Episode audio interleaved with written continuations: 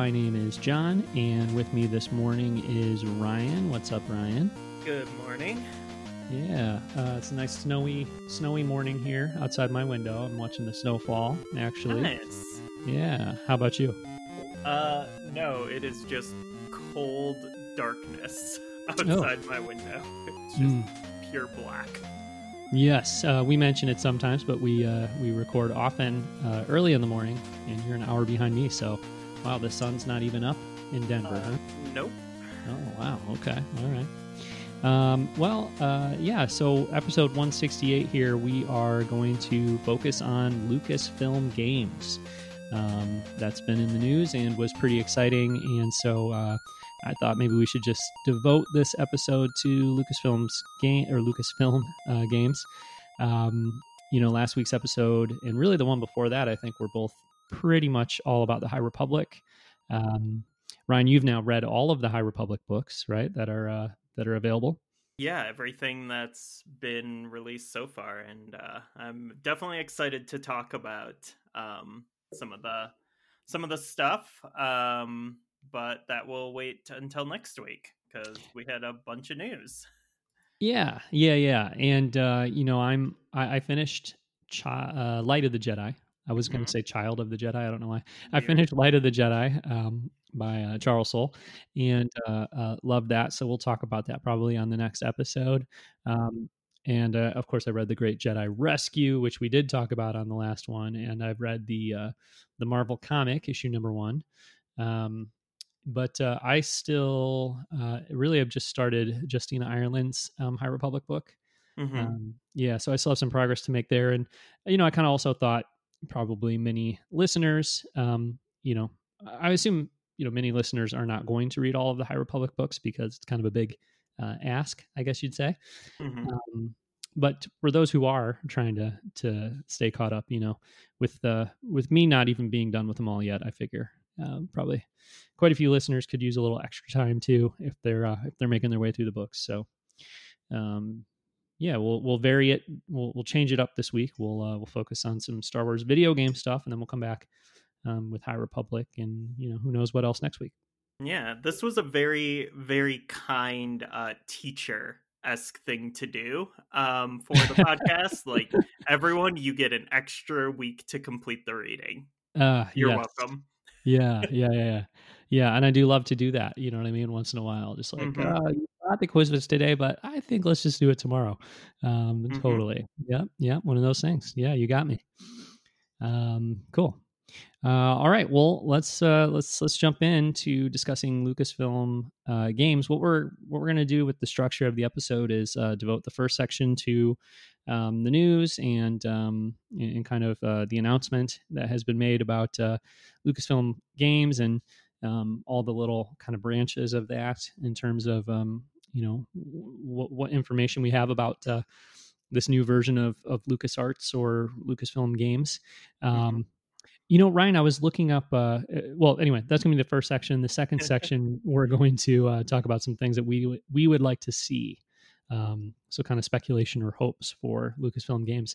Um, but I was going to mention, Ryan, I was I was reading about the history of LucasArts, and uh, you know, when when this announcement about Lucasfilm games was made earlier in the week, um, you know, some of our number, some of our friends were uh, suggesting that you know they should have just stuck with LucasArts instead of Lucasfilm games, um, which I can totally see. I, I can see why uh, many would feel that way.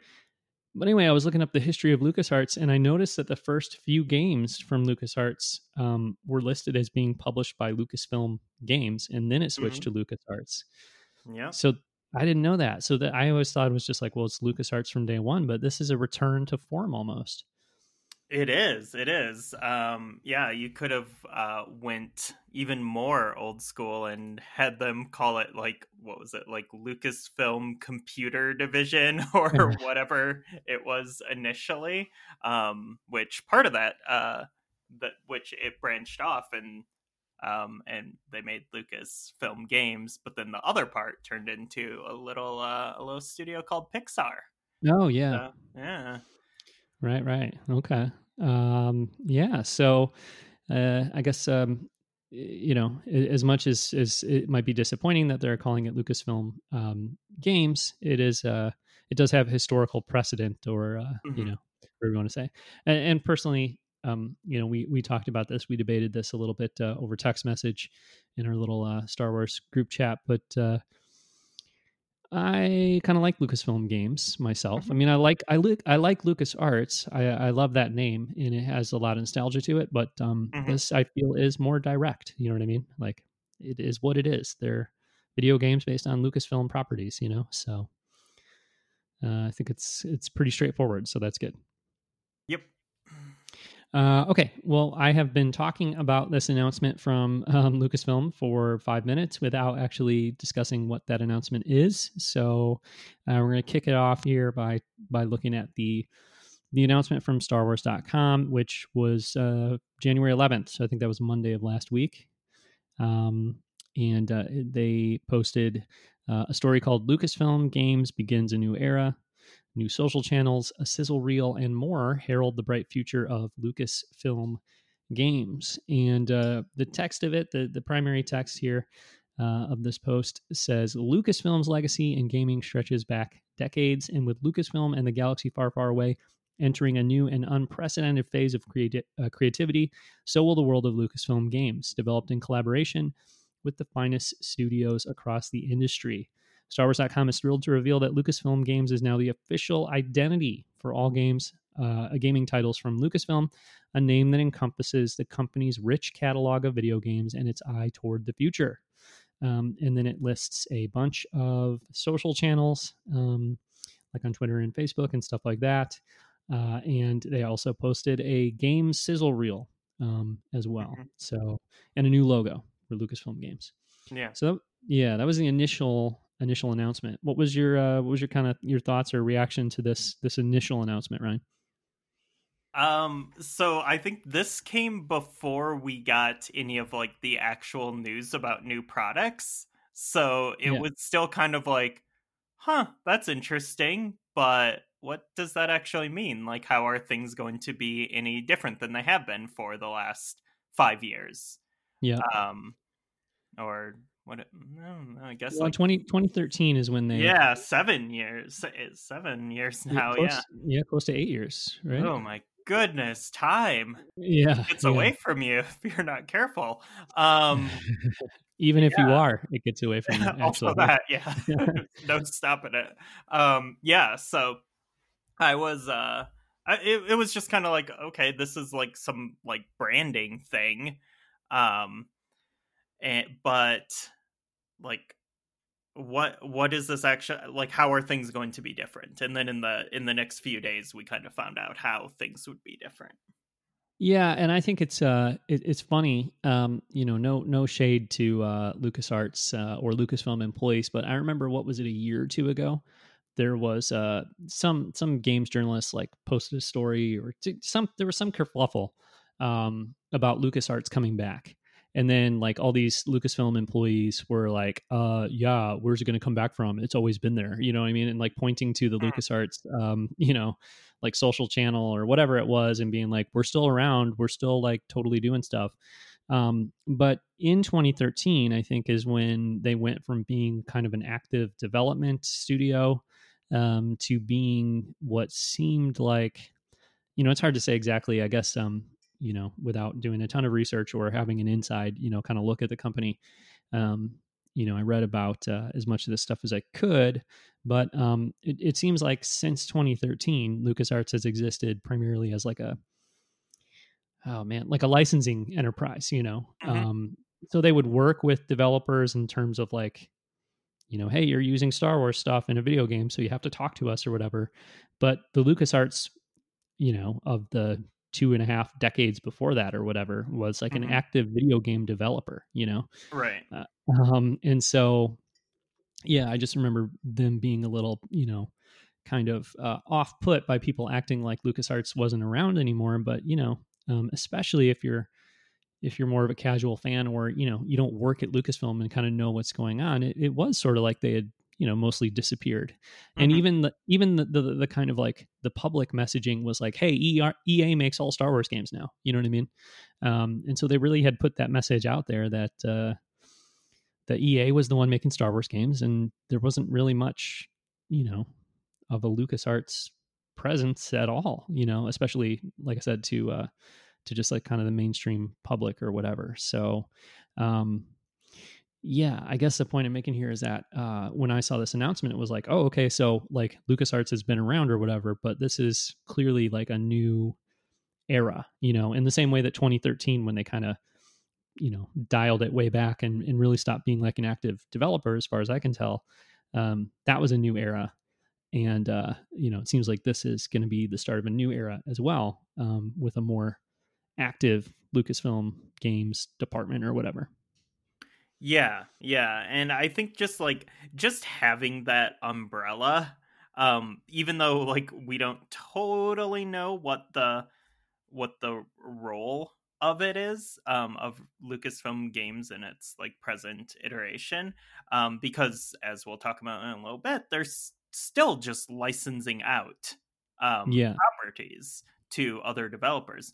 But the I think like what was weird about um the the past um 7 years is like yeah there was some remnants of LucasArts around even though all like the development projects were pretty much canceled um is it and it also just side note like it's so weird and like sad to me that the last uh LucasArts game I believe was uh like a Star Wars Angry Birds game. Yeah, Star Wars Angry Birds was the uh the last yeah, it was. It was the last The LucasArts last game. LucasArts game. That makes me like just so uncomfortable and sad. Um, yeah, I mean uh, what was it? Uh Star Wars 1313. mhm. Um and then I think that was being developed Yep. uh, at the time they closed and there was I guess it's uh uh, strong rumors that there were a couple of other Star Wars games being developed by LucasArts at the time too. But yeah, the last the last game that they actually, you know, released was uh was Star Wars Angry Birds. Yeah. Um so there was like just this like weird thing where it's like, yeah, EA develops all the Star Wars games now except for the ones they don't. um because there was like some mobile stuff, there's like the VR stuff, um there's you know the Lego games and all of that like which weren't developed by EA. So it's like, well, you know, EA is not exactly the Star Wars developer, even though they're developing a lot of like the big, um, like console stuff. But yeah. it, it was just kind of like this weird place where you're like, what exactly is the deal with this? Like, why? How does EA have the the exclusive rights to Star Wars games, but like there's also these other ones coming out and like the ports from like Aspyr to um you know switch and ps4 and stuff and there was like so yeah it was kind of just like weird um and like i don't think we ever fully understood it and i think we understand the ea deal even less with Mm. uh, some of the upcoming announcements here Yeah. and but uh yeah i think now we just have eh, this umbrella where it's like yeah lucasfilm games like Lu- lucasfilm properties are you know like being developed by um you know external studios um and you know things are old stuff's being ported by other studios. Um i don't know if there will ever be an in-house game developer um at lucasfilm again but Yeah. it feels more possible now Yeah, uh, yeah, it does feel more possible. I mean, I think like Disney's whole thing has been, uh, and I don't know where it stands now, but I think Disney's whole thing for a long time now has been um, that we we don't, uh, we're not particularly well equipped to make video games. You know what I mean? And our our best approach for for us as a company is to uh, license our properties to other developers to make games, you know, and um, and that's the that's the kind of the approach that we're going to take. Um, so, and, and I think that's why uh, LucasArts um, you know, uh, really reduced its scope and vision and number of employees and all that kind of stuff in, in 2013 is because, you know, they're now owned by Disney and Disney is like, well, yeah, we don't really do the video game thing anymore. Um, it's not worth it to us. Like it costs so much to have um, development happening and all that. And, uh, you know, we maybe aren't as good at making games as, you know, dedicated video game developers are anyway. So why don't we just uh, license stuff out to them, mm-hmm. which mm-hmm. I don't know if that's, uh, you know, the best approach or not. Um, but um, that that's kind of, I think, the angle that they've had on it. So uh, it would be interesting if, um, if they're kind of, I mean, it could be as a company they're starting to change their mind about that, or it could be that um, you know Lucasfilm Games won't develop their own games, but will just take a much more active uh, role in the whole licensing process, and, um, and, and especially if it has to do with being a little more uh, looking to work with more partners instead of just EA and the occasional, you know, kind of uh, I don't know uh, exception to that rule. You know what I mean? Mm-hmm. And kind of too, um, you know, I think that's sort of the direction they were going in anyway um, towards the end of the LucasArts run, you know, um, in the the kind of mid aughts to 2013 when when the reduction or whatever you want to call it occurred. Um, because like you know, I was looking through the the history of LucasArts uh, games, and you know, throughout their history, they did you know publish games developed by other developers. It wasn't like all you know just in house developed games. Um, but the majority of them were, you know, mm-hmm. uh, or a lot of times maybe they would have a development partner, but Lucas uh, Arts was still, you know, developing on those games as well. Um, and then sometimes they would just publish games from other developers too. But uh, yeah, especially with the Star Wars stuff, a lot of it was, you know, developed in house by LucasArts. And then like mid 2000s seems like when the trend kind of started that while LucasArts was still developing games, um, like The Force Unleashed, for instance, you know, which was a, a huge game, um, a lot of the big titles weren't developed, you know, primarily by LucasArts, like Knights of the Old Republic, uh, Republic mm-hmm. and uh, the Battlefront games, which were big in the mid 2000s, right? Those weren't developed by yeah. by LucasArts and uh, and others too. So, um, I mean that that has been or that was, I guess, you know, a big part of kind of how they how they did things. Um, you know, even before kind of, you know, 2013 and Lego Star Wars too, you know, one of their biggest, uh, biggest franchises, I guess. So, um, yeah, so it might just be kind of returning to that sort of, that sort of thing, which would still, I mean, that would be great. Yeah, that would be, that would be really cool. And I think that's probably what it is, but, um, you know, that that's exciting because, uh, it'll, it'll, uh, lead to more varied, you know, games and, and different possibilities that wouldn't have been there if they just stuck with the the EA exclusive thing. Right, for sure. Um, I I would love to see like kind of like what they were doing during that era where like the big lucas arts game um in like in the aughts was um you know the two uh force unleashed games those were like the you know the main focus within um the company and it would be cool if they like just had one team who was making like one Star Wars game at a time like within the company and just because like you know being able to collaborate with other parts of the company like easily like be you know being able to collaborate with like the you know the animation division and like the you know the um the the art department and stuff like just just to kind of like be there and doing that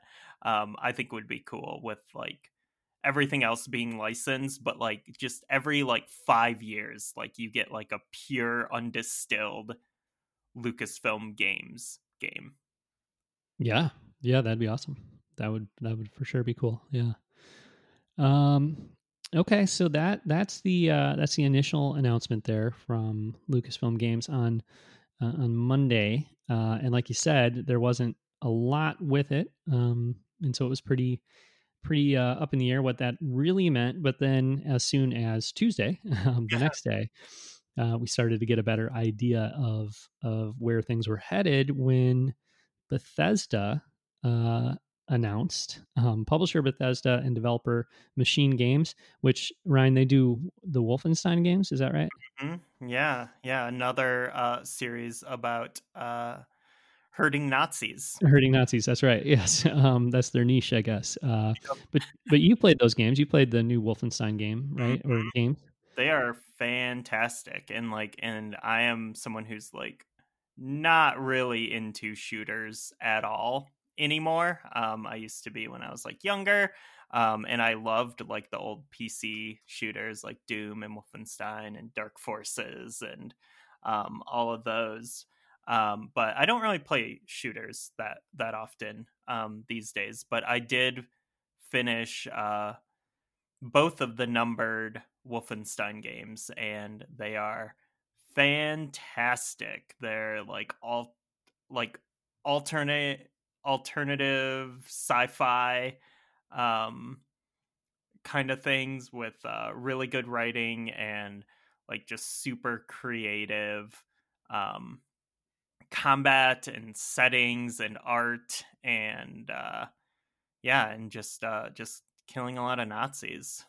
I hate those guys. Yeah um yeah so that's cool. I i, I have not played those um, but i've heard really good things. And um so bethesda does uh wolfenstein. They also do the doom games right? But um machine games is not the developer of the doom games. No, no. they do wolfenstein. Yep. so wolfenstein and doom both originated with id software right? Like way back when. Mm-hmm. um, bethesda bought id uh, but they have different developers that are doing wolfenstein and the doom series is what i'm yep. think i'm piecing together here. Yep Okay, very cool. Because um, those games are great too, right? Uh, very well received, also. So, yep. Mm-hmm. Uh, cool. Okay, so well, what the announcement is, because I don't think we've actually said it yet, um, is that there is a new Indiana Jones game coming from uh, Bethesda Machine Games, and then uh, of course Lucasfilm Games as well. Um, so uh, the announcement is as follows: A new Indiana Jones game with an original story is in development from our studio, Machine Games, and will be executive produced by Todd Howard in collaboration with Lucasfilm Games. It'll be some time before we have more to reveal, but we're very excited to share today's news. Um, and Lucasfilm's Games added. The game will tell a wholly original standalone tale set at the height of the career of the famed adventurer. Um, and they even posted a little teaser trailer as well, mm. which is kind of pans across Indiana Jones's desk and shows some of the uh, you know the classic Indiana Jones uh, accessories like uh, archaeology books and uh, maps and uh, I don't know uh, a cup of coffee. I don't know, um, but uh, yeah, no, it totally. Uh, it has the indie the indie music, of course, and uh, yeah, just very exciting. Yeah, like it was like I mean I already knew what it was by the time I actually watched the like yeah. video clip, yeah. but um it's a it's just a really cool teaser like it's one of those things that if like they hadn't announced anything and like this just like came on at like an e3 or something you'd you'd be like what what is this? Wait wait what? It would have been kind of like one of those moments um and uh yeah it's just it's just really cool because like by the time like the music like really kicked kind of kicks in because it's a really like subtle version of the theme and then like you see like the hat and the whip and stuff like you're like oh this this is awesome. Yeah. i love this. Yeah. Yeah really cool. So very exciting and uh i don't know i mean kind of cool that the first thing they announce is, is an indiana jones game because um you know of course I, I, would have expected star wars would have been the first uh the first announcement. Um but then, of course, uh, just one day later, there was a Star Wars announcement. So, um, yeah, it was an exciting uh, three days there, right? Monday, Tuesday, Wednesday. Yeah. Because um, uh, yeah, the the next uh, the next announcement um, kind of came after that. Uh, yeah. Um, I guess real quick though, Ryan, I I put these notes together and then sort of forgot my own notes because there was another story here. Um, or did you add this one? I added this one. There, that's why I forgot it. Okay. Um, well, let's talk about this then. There's some there's some uh, potential information gleaned from this teaser trailer. Mm-hmm. Yeah. So basically, um, some intrepid fans who um, I, I gotta admit, I love uh, I love the indie films and the indie universe, but I am definitely not as well versed in it as I am like Star Wars. Yeah. Uh, so like there were apparently a ton of clues about what this game is going to be about in the teaser that uh I didn't pick up on any of them. I was like, "Oh, a hat and a whip. I know what this is." Yeah, like yeah. the extent of it. Um, but yeah, it uh, it it sounds like the the game is going to take place at, like around 1937, um, and it's uh, uh, at least partially going to take place in Rome, um, just based on like some of the some of the the maps and the plane tickets and um and all of that in there. So Okay. Cool. Um, yeah, I uh, I love the indie films as well. Um, and uh, watch usually watch them probably like once a year, maybe almost. Uh, maybe not quite that much, but but close to. Um, yeah, so I, I love them as well. But uh, yeah, I uh, I wouldn't pick up on the the, the tiny details necessarily. Although I suppose that uh, the stuff kind of listed in that story is is more to do with just like history and uh, you know knowledge of the world than it is like anything like super specific uh, indie lore, I guess. Right? Like but yeah. Yep, so that's where it gets kind of like more embarrassing. well, I don't think either one of us really tried to uh, look at like particular documents on the desk and figure things out, right? Mhm. I'm, I'm sure you could have uh, you could have pieced some of that together if you were if you were trying to go over it with a fine tooth comb like that, Ryan. Don't sell your don't sell yourself short.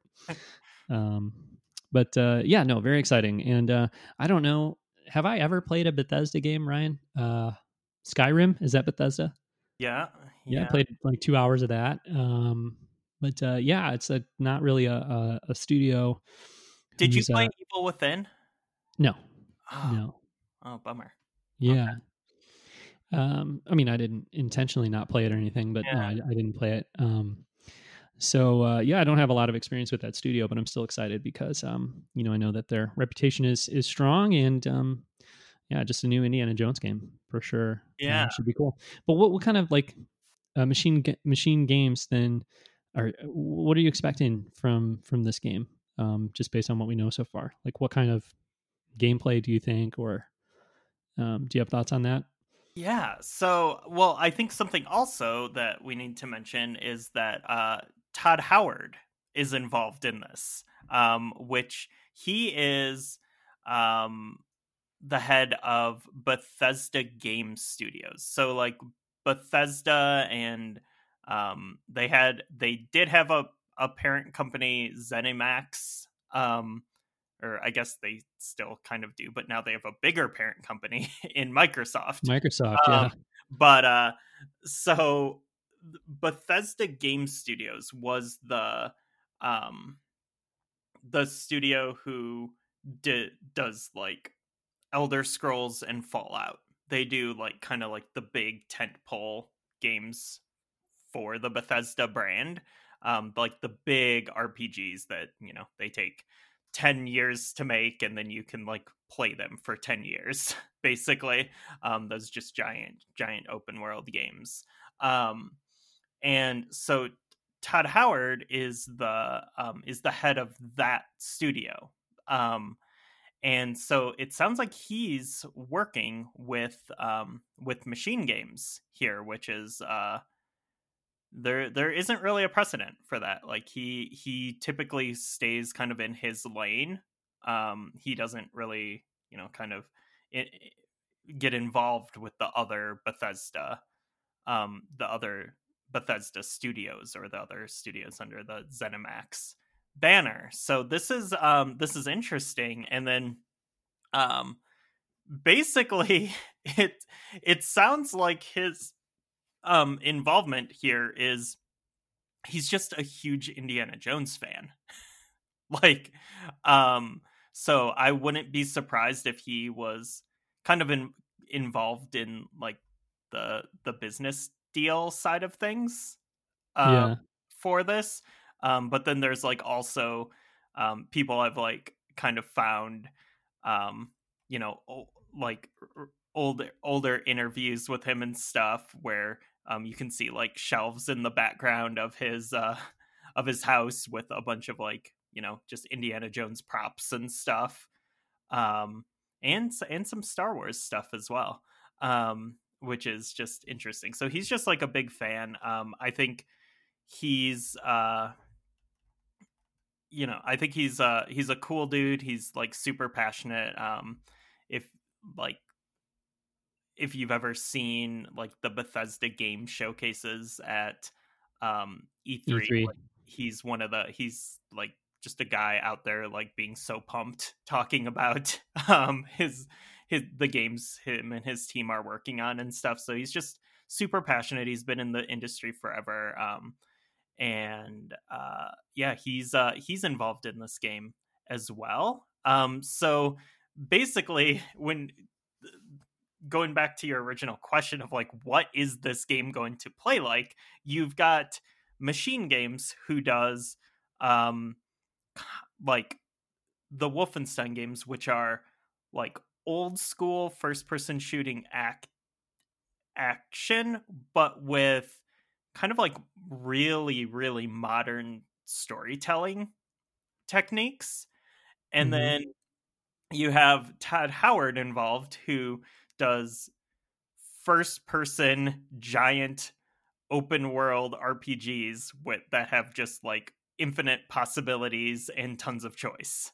Uh-huh. So like if you mash those together, you would probably get a very terrible video game.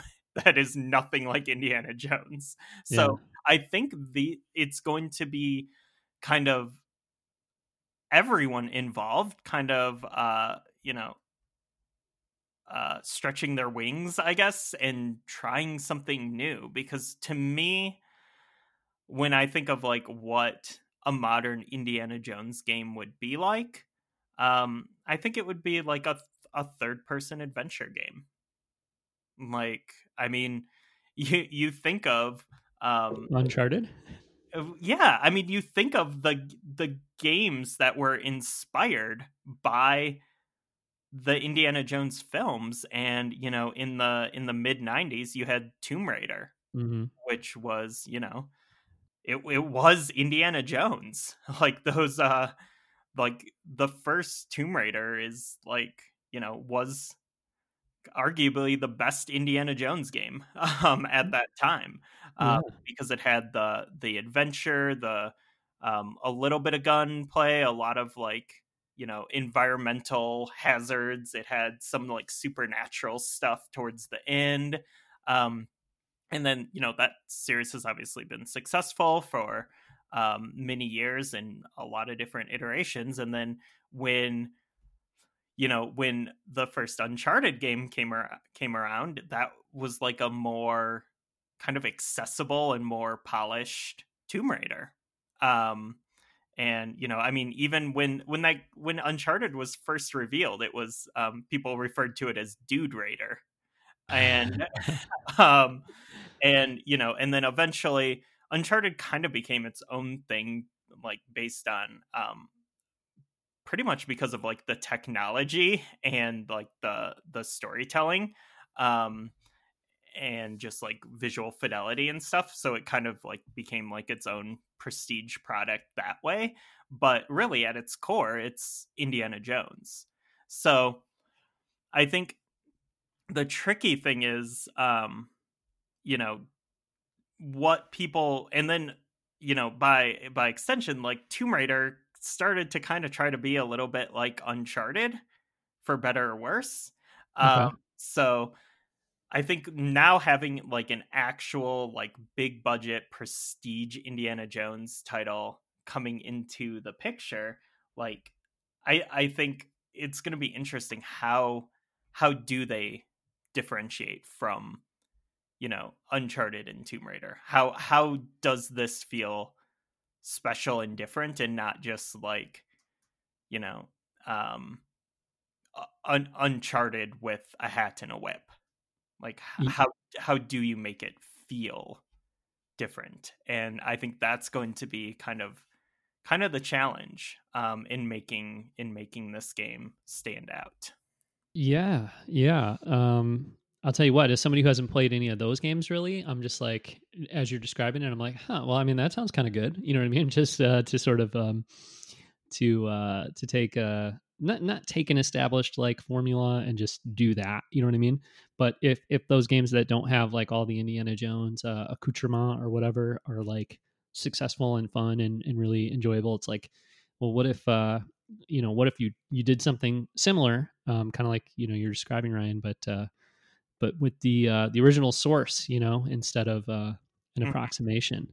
Um, I think that sounds pretty cool, but uh, but also I can see where you know since you've played all those games, you're like, well, I don't want to just play those games again. I want it to be like a unique, you know, kind of original take on on that style of gameplay. But um, but yeah, I mean, you know, so MachineGames they they do first person shooters, um, right? Or at least Wolfenstein is a first person shooter, and it's like, well, I don't really want an Indiana Jones uh, first person shooter, right? So I'm sure it won't be that, but um, yeah, it'd be interesting. Uh, I, I, can't wait to to find out more. Um, I think you know earlier in the conversation you mentioned that uh, that the the games that Todd Howard makes uh, take a long, long time to develop, right? Uh-huh. Uh, and I think there was a reference to, uh, well, we, we won't have anything to share for for quite a while, but uh, just so you know, we're doing this. So yeah, yeah it'll probably it'll probably be a ways off before we we really learn more, and definitely before we play the game, huh? Oh yeah, yeah. This is probably five years down the road before we're playing it. Wow. Okay. I mean, yeah. just like video games in general just take so long to develop anymore. Sure yeah.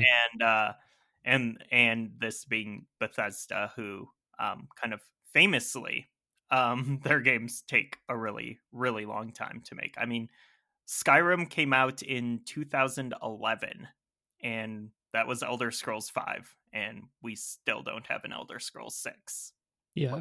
They've been working on that for uh 9 years now. So um which is you know it's a different beast but um, just kind of in general, um, video games of this caliber just take a long time to make. And, yeah, yeah. Well, and and uh, something new. We we've recently seen some examples of what happens when um, uh, studios don't take quite enough time to uh, finish a game and release it, right? So we don't want to have that right, happen either. Right. Yeah. Cool. But either way, um, this is super exciting to look forward to. I mean, it's it's kind of cool. Like so, so, many of these like franchises that um you know were you know were around. Like there was like a time period you know in the in the the 90s and 2000s where we're we'd kind of get an Indiana Jones game every few years. Um, it might be in like you know a, a point and click adventure game or you know a third person action game or even the Lego games. Um, and then like that was just kind of one of those things that was just like gone. Like we just haven't seen Indiana Jones in like in in video games for um so long. So it was kind of like one of those things when um earlier in the year they announced that uh there was going to be a new James Bond game and it's like wow those used to like come out every year and then it was like a decade with none and like it's you know some of this stuff kind of coming back and having you know just that like big budget approach to it um, is uh is interesting and and cool. Yeah and of course there's a, a new um, indiana jones movie being made i think uh filming starting to film soon um, yeah.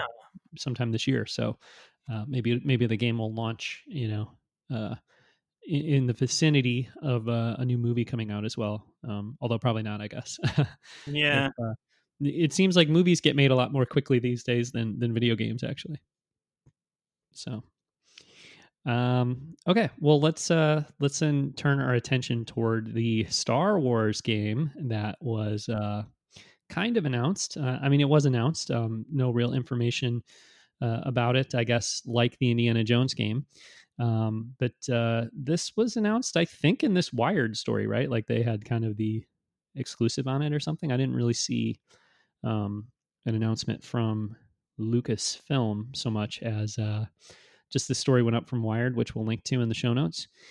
Um, and it covers the Indiana Jones game, uh, which we obviously just got done talking about. So the other announcement within the story is the fact that uh, there is a new Star Wars open world game being developed, and it's being uh, developed by Massive, which um, you'll have to kind of fill me in on Massive too, Ryan, Mhm. um, as I'm assuming you know a little more about that than than I do. Um, so, I mean, that's like I guess that's the story that um, there's a new open world game coming from this developer, Massive. But the other part of that, like the I don't want to say unstated, but the the other major news there, um, besides the fact that this studio is making this game, is that they're not EA, and uh, like we've you know we kind of mentioned earlier, but um, until now, um, Star Wars games, unless it was like kind of a one off or a maybe a mobile game or something, like Star Wars games were exclusively being made by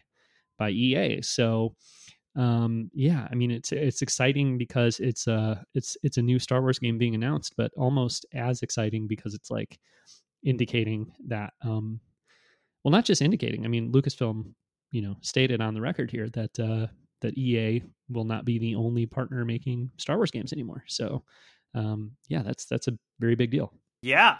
Yeah, it uh it's it's interesting. Um yeah, this one this is a this is a tough one for me. okay Um do, so do, have you played um have you played some games from massive have you played the division 2 or the crew or some of the games that they've made um no, I Okay. have not. So and that's because uh you know, I'm I'm looking at the list of games that Massive has developed and they are kind of exclusively things that do not interest me at all. Okay. So um yeah, I think they Massive started um in the uh like late 90s and the first um their first published game was called Ground Control and it was a uh, real-time strategy game on PC um published by uh Sierra um kind of at like the kind of the kind of the at the sort of end of Sierra's um heyday um who were Well, a big a lot a lot of the words you just said sound like things that you would be interested in right Uh yes and no. Um but yeah, this was kind of like you know, Sierra was a big uh point and click adventure studio um Uh-huh. on PC for for many years like throughout the 80s and 90s um and then, you know, they were also a publisher, but then like, you know, they kind of started um their influence started waning um as the years went on and they were kind of just like just like a publisher and they weren't really making kind of like their bread and butter games anymore um, and just kind of became like a brand Okay. um, and so yeah there's this game ground control um, and this is like year 2000 and there was just such like um you know i was like i was big into playing games on pc in like the late 90s um and then like uh you know then i started kind of getting just like more into like console stuff by um the by the early 2000s and um real-time strategy games aren't like 100% my jam. Like i like the warcraft games um those the old warcraft rts's um but yeah most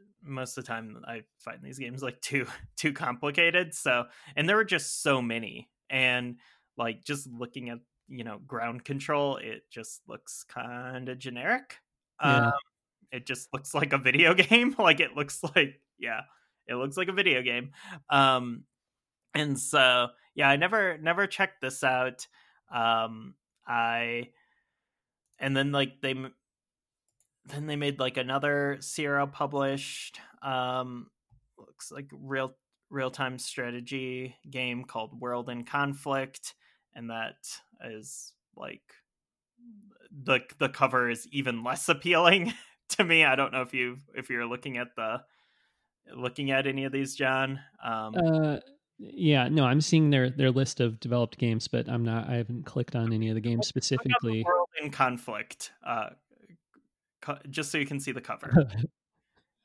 yeah, okay, yeah, it looks like a uh, Jason Statham movie or something um, on the cover there. I guess. yeah, yeah, and, Yeah. and not even like a good Jason Statham movie. Um Mm. Mm. but yeah. So like, yeah, this stuff like just do- doesn't appeal to me. Um, it looks yeah, so like it was all uh, all PC RTS games from 2000 to 2009. So Yeah. that's like the first 10 years there, pretty much is like all uh, PC RTS. Um, well, and then so then after that is Assassin's Creed Revelations. What do you know about that game? uh nothing. Oh, okay, okay. I, well, do you play Assassin's Creed games at all or no? I, I've played like two or three of them. Um, Okay, I, played like two, and I really liked that one um, because it, it felt kind of like Prince of Persia. Um, okay. But then like the the games have just gotten like bigger and bigger and um, all this other stuff. So um, yeah, no, I don't really don't really play those. Um, they worked on a on a mobile Just Dance game. Uh, which Yeah. which is probably the most appealing game to me in this list, honestly. Um, Oh, to me too. Until we get to the TBA. Oh well, yeah. Um, they worked on these uh, Tom Clancy Division games, Uh, Um, and so what I know about these games is they were supposed to be um, like the kind of like games as a service games. So like they were basically Tom Clancy's Destiny. So it was like the type of game that you just like you know do missions and build up your character um, over and over again um, kind of thing.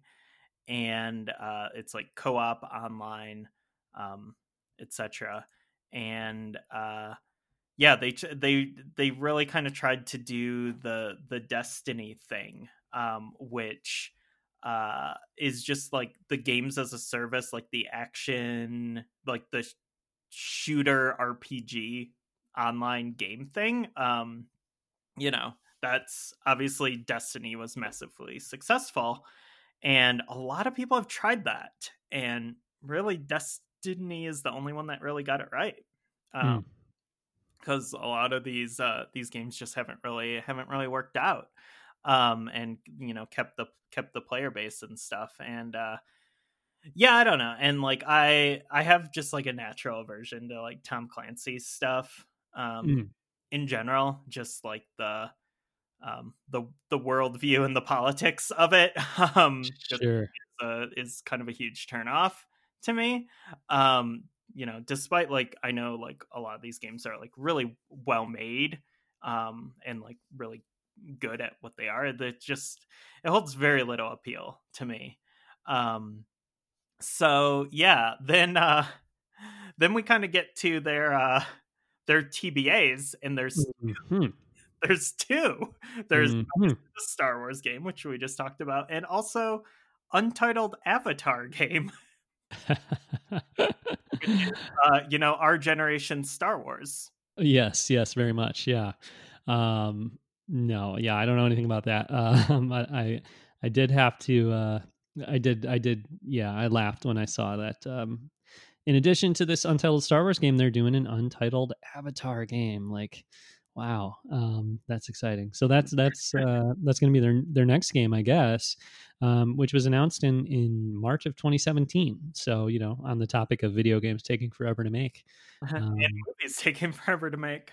Well, yeah, yeah, but thankfully, when we when when we do get a new Avatar movie, we'll get like seven within a two year span or something. I think is the plan, right? So, um, yeah.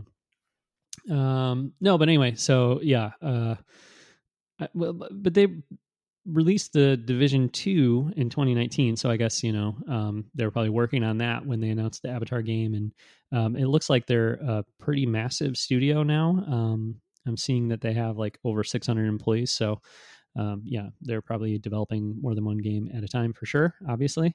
Um, but uh, but yeah, it, it is interesting that they're doing a, a big budget, uh, you know, licensed game. Um, that's what they're working on now. Uh, so you know, potentially Lucasfilm Games, I'm sure would have seen maybe what they were working on, and you know, maybe was felt like it was looking good, or you know what I mean that. Uh, that they could handle that, you know, because as much as I would laugh and be like, "Oh yeah, Avatar, cool," like, um, you know, who's asking for an Avatar game? Um, you know, it is a licensed game for a big Mhm. franchise, and uh, and they've been working on it for a while. So if Lucasfilm Games is like, let's work with you on a Star Wars game, then um, you know there must be something to that, right? Like it, there must be they must be having some level of success from it, or you know they they they must have um, proven to a degree at least that they can kind of do a good job with that kind of thing. Yeah, and I think um, you know, despite the um, the woes of you know the division, the division two not being able to like hold a player base required for um, you know a successful um, you know online action RPG um that's you know a game as a service like a game that you're supposed to play for like years and it's always kind of like ex- expanding. Um i think the those games are like undeniably technically impressive. Um like just if you if you look at like some screenshots or watch like a quick vi- video of like division 2 like it is an incredible looking game. Um it just it's just really really technically impressive. But what's interesting about this is they're so like you would you would think that maybe this would be the studio you'd you'd hire to do like the um you know Star Wars Destiny basically. You you'd think like, okay, well, maybe we can't, you know, we we're not going to get Bungie to do this, but you know, what if we got like the the next best thing, or like a studio that has experience with this type of game? And because like you would think like a, a Star Wars Destiny type game could probably work. Um, and it, it kind of feels like one of those like no brainer type games, but um, that's not what this is. Um, this is going to be a an open world Star Wars game. So I don't know. What are what are your thoughts on like what what do you think this is going to be? Uh yeah, I don't know. Um I, I really don't know. Like to be honest with you, um when I hear open world Star Wars game, it's like equal parts excitement and uh, concern. Um, I mean, I, I, you know, like I'm excited for the game. Like I'm excited for the idea. Um, when I saw the announcement, I was like, "Oh, cool! That that sounds really, you know, could be really awesome." Mm-hmm. Um, but in in and I don't play like I like video games, you know, and I follow video games, but I uh, I, I'm I'm kind of a I don't know um, picky about what I play, and I don't have that much time to play that you know that many games, and so uh, you know I, I don't know that much about open world you know video games and whatever, but um, I do get the impression, and my favorite video game of all time, Ryan, is an open world video game, which is uh, The Legend of Zelda: Breath of the Wild. So, um, you know, that's exciting. And and the things that I loved about Breath of the Wild, if that was you know part of um, this game, uh, wow, that'd be really cool to to take that kind of gameplay and and, and mix it with Star Wars. Um, but that being said, like it kind of also uh, what I hear about open world games um, a lot, and what I, I know some people are concerned about with open world games is that a lot of times it's like big empty areas, and a lot of it doesn't feel um, like it's open just to be open kind of thing, and uh, maybe there's not that much interesting things being done with uh, with with the open world kind of environments or um, the things that you're doing in this in these big open worlds are kind of repetitive. So, um, yeah, I don't know. Um, I guess like I I started off by saying I don't have that much time to play a lot of games, and I don't play that many games. Um, so the idea of just an enormous Star Wars game that's like enormous to be enormous, but wouldn't necessarily have that much like ex- I, I don't know. I, I would prefer probably a tighter, more kind of focused experience that was 15 hours long to an open world game that's like 100 hours long but you know um, gameplay wise is not necessarily that novel or uh, or kind of like unique you know what i mean um, so that that's i guess kind of my thought like hey taking star wars and, and doing open world could be really cool um, but i hope it's inspired open world and not like kind of paint by numbers open world Yep, yep. Because I think that's the thing with, um, you know, a lot of criticism of open world games is, you know, did this game really need to be an open world game? Like, what, you know, what is the, you know, does does it work as an open world game? And I think like Breath of the Wild is um, one of the best examples of like you know that works as an open world game. Like it's the entire game is like built on exploring a world. Um, and you know every every mechanic kind of like feeds into that but um you know if you're if you're playing an open world game and it's you know it's just a bunch of like running between like open spaces or like i think one of like the biggest problems with open world games is like how do you tell a story? Um it, when you you know you you can't really funnel players in the same way and they can just go kind of do whatever they want and it's like well do you put effort into the story or do you just like not even care about the story and just let players just run amok or like how do you balance these things? And i think like breath of the wild does that really well because it tells a very minimalist story. Yeah. Um that works. So it's like you and you also just kind of like discover things about the world just by discovering parts of the world. And yes. so like the the environment tells a lot of story as well. So um yeah and i think that's something that's really hard to get right. Mm-hmm. um mm in in these types of games and i think um you know uh then when it comes to like Ubisoft, like, you know, they Ubisoft released um like three open world games within a span of like 2 months this year. And um and I didn't play any of them, but. I did see some of the chatter um that was like you know, cuz they released a, a Watch Dogs game, an Assassin's Creed games and then um that Immortals Fenyx Rising game.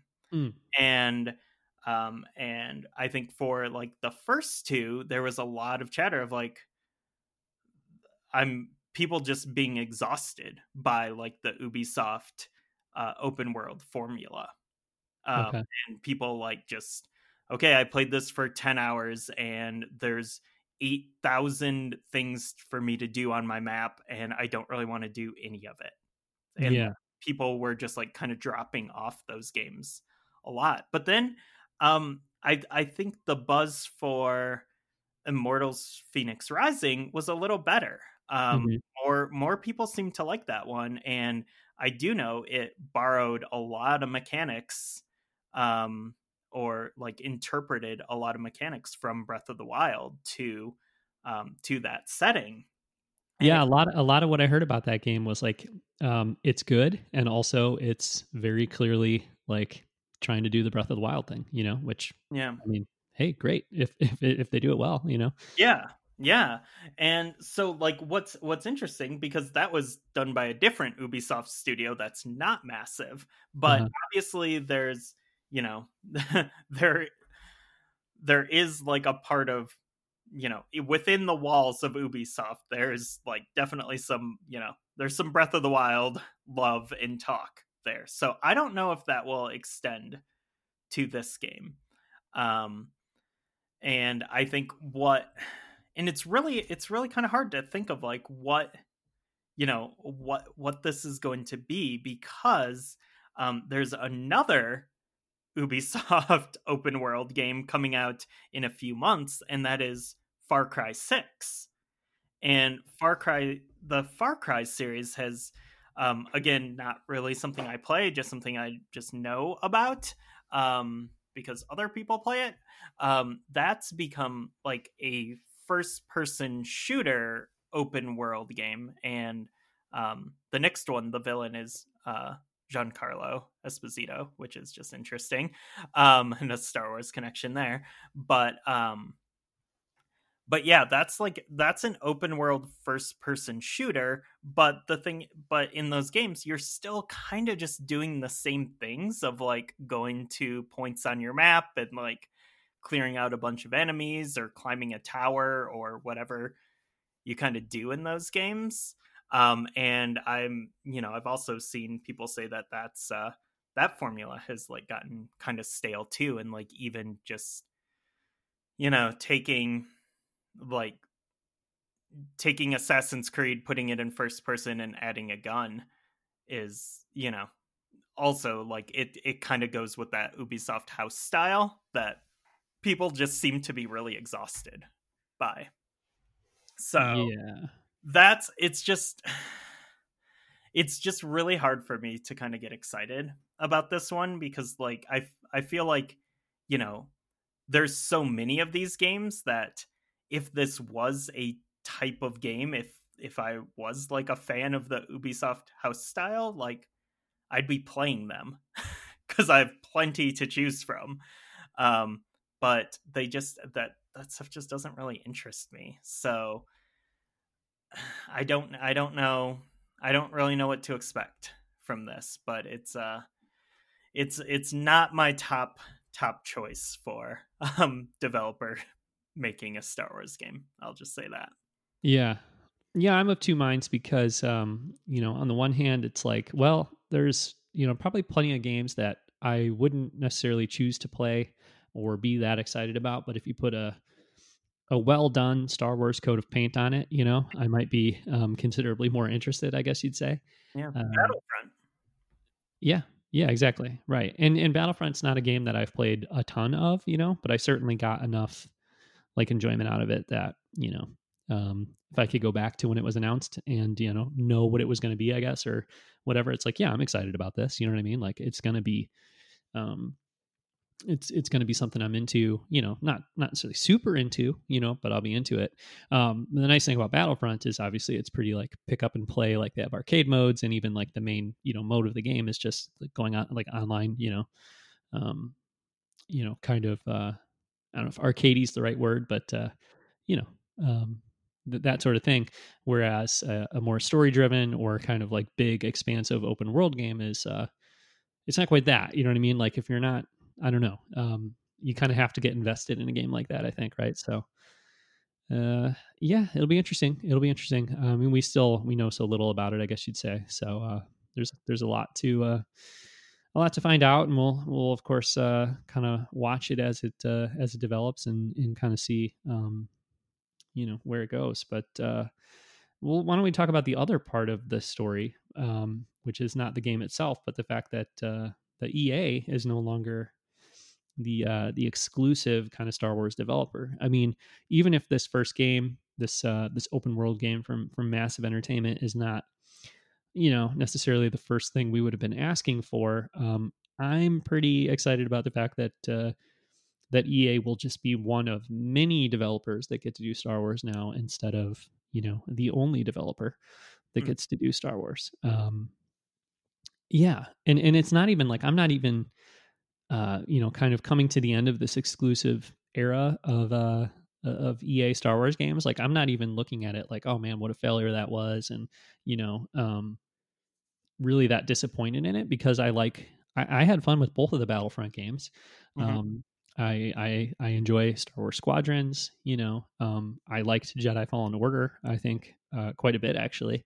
You know, so um, yeah, it was it was like fairly successful, you know, I think, but at the same time it's just like the the possibilities of uh, you know opening it up to many developers or any developer is just really exciting. Yeah, yeah, and I'm I'm with you like I uh, overall I liked all of the EA Star Wars games um to to some degree. I don't you know, I I bought all of them. I there's not a single one where I'm like, ugh, I I wasted my money on that.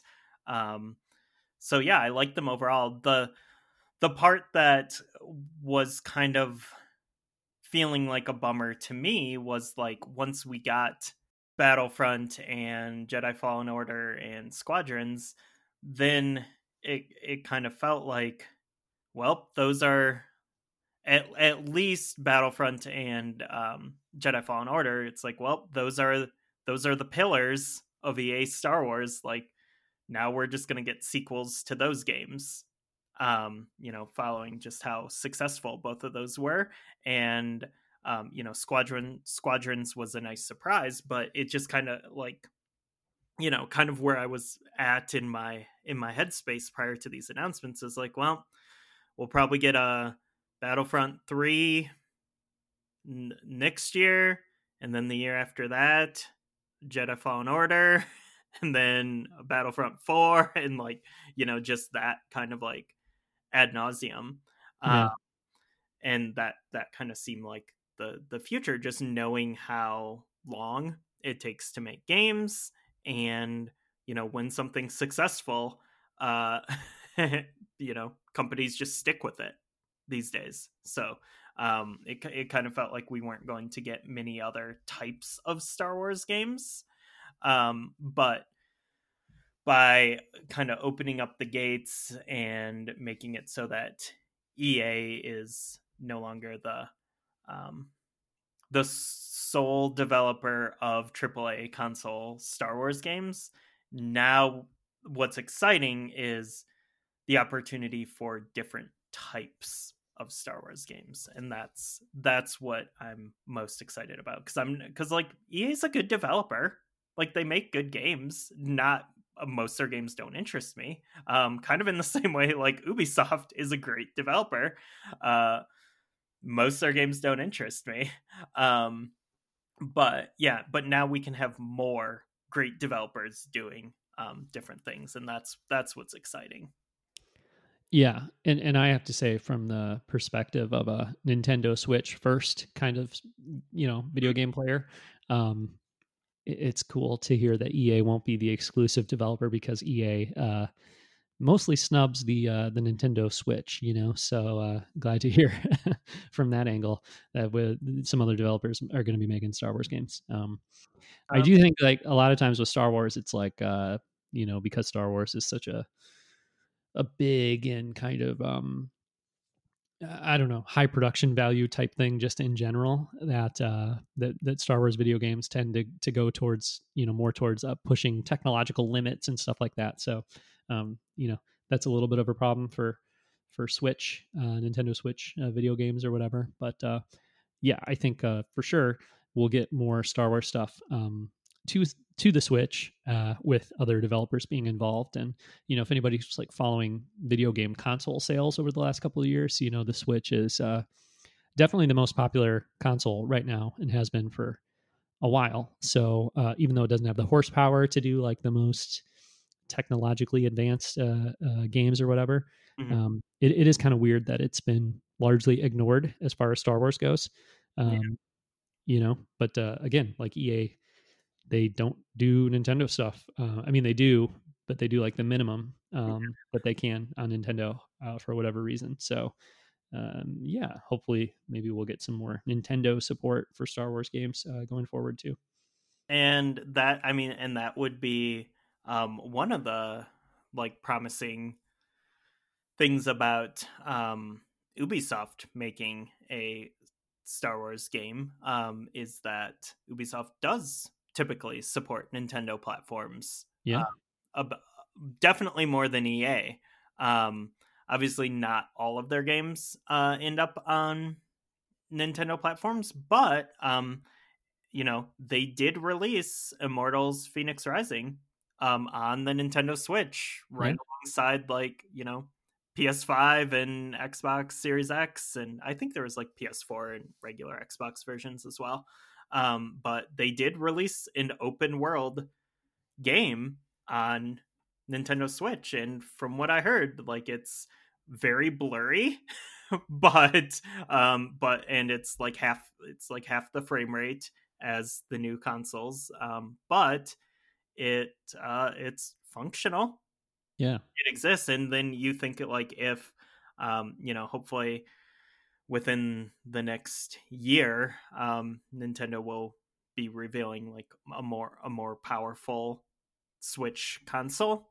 Um then i think it's very likely that this uh you know with the with with the extra horsepower of a, a new console revision um if it's significant like it's very likely ubisoft will bring that uh that open world game to to switch yeah, that would be cool. Um, I wasn't even really necessarily thinking about that, but yeah, it probably does. It does make sense. Um, you know, my kind of thought was more just like, hey, with with uh, you know uh, more diversity of developers and publishers making Star Wars games, like some of them will make games that don't you know necessarily require like smaller games that don't necessarily require you know the the power i guess you'd say i don't know if that's accurate or not or just wishful thinking on my part but uh you know maybe this is a good time to kind of transition into the uh the other part of what we wanted to talk about here which is just what we'd like to see going forward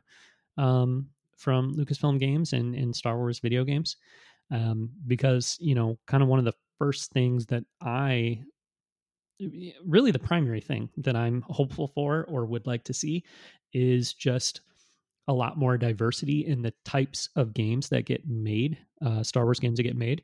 And I don't just mean like, I mean, I do, I do mean like in terms of gameplay styles, you know, because um, we've had, well, I mean, from EA, we've had three different types of games, I guess you'd say. We've had first person shooter in the Battlefront games, we've had a kind of third person uh, action game in uh action adventure game, I guess you'd say, in uh in Jedi Fallen Order, and then of course we had the the um, uh, space shooter. I don't know what do you call that? Uh, uh vehicle shooter. I don't know what's the genre. Flight sim, I guess. Space flight sim. Yeah, yeah.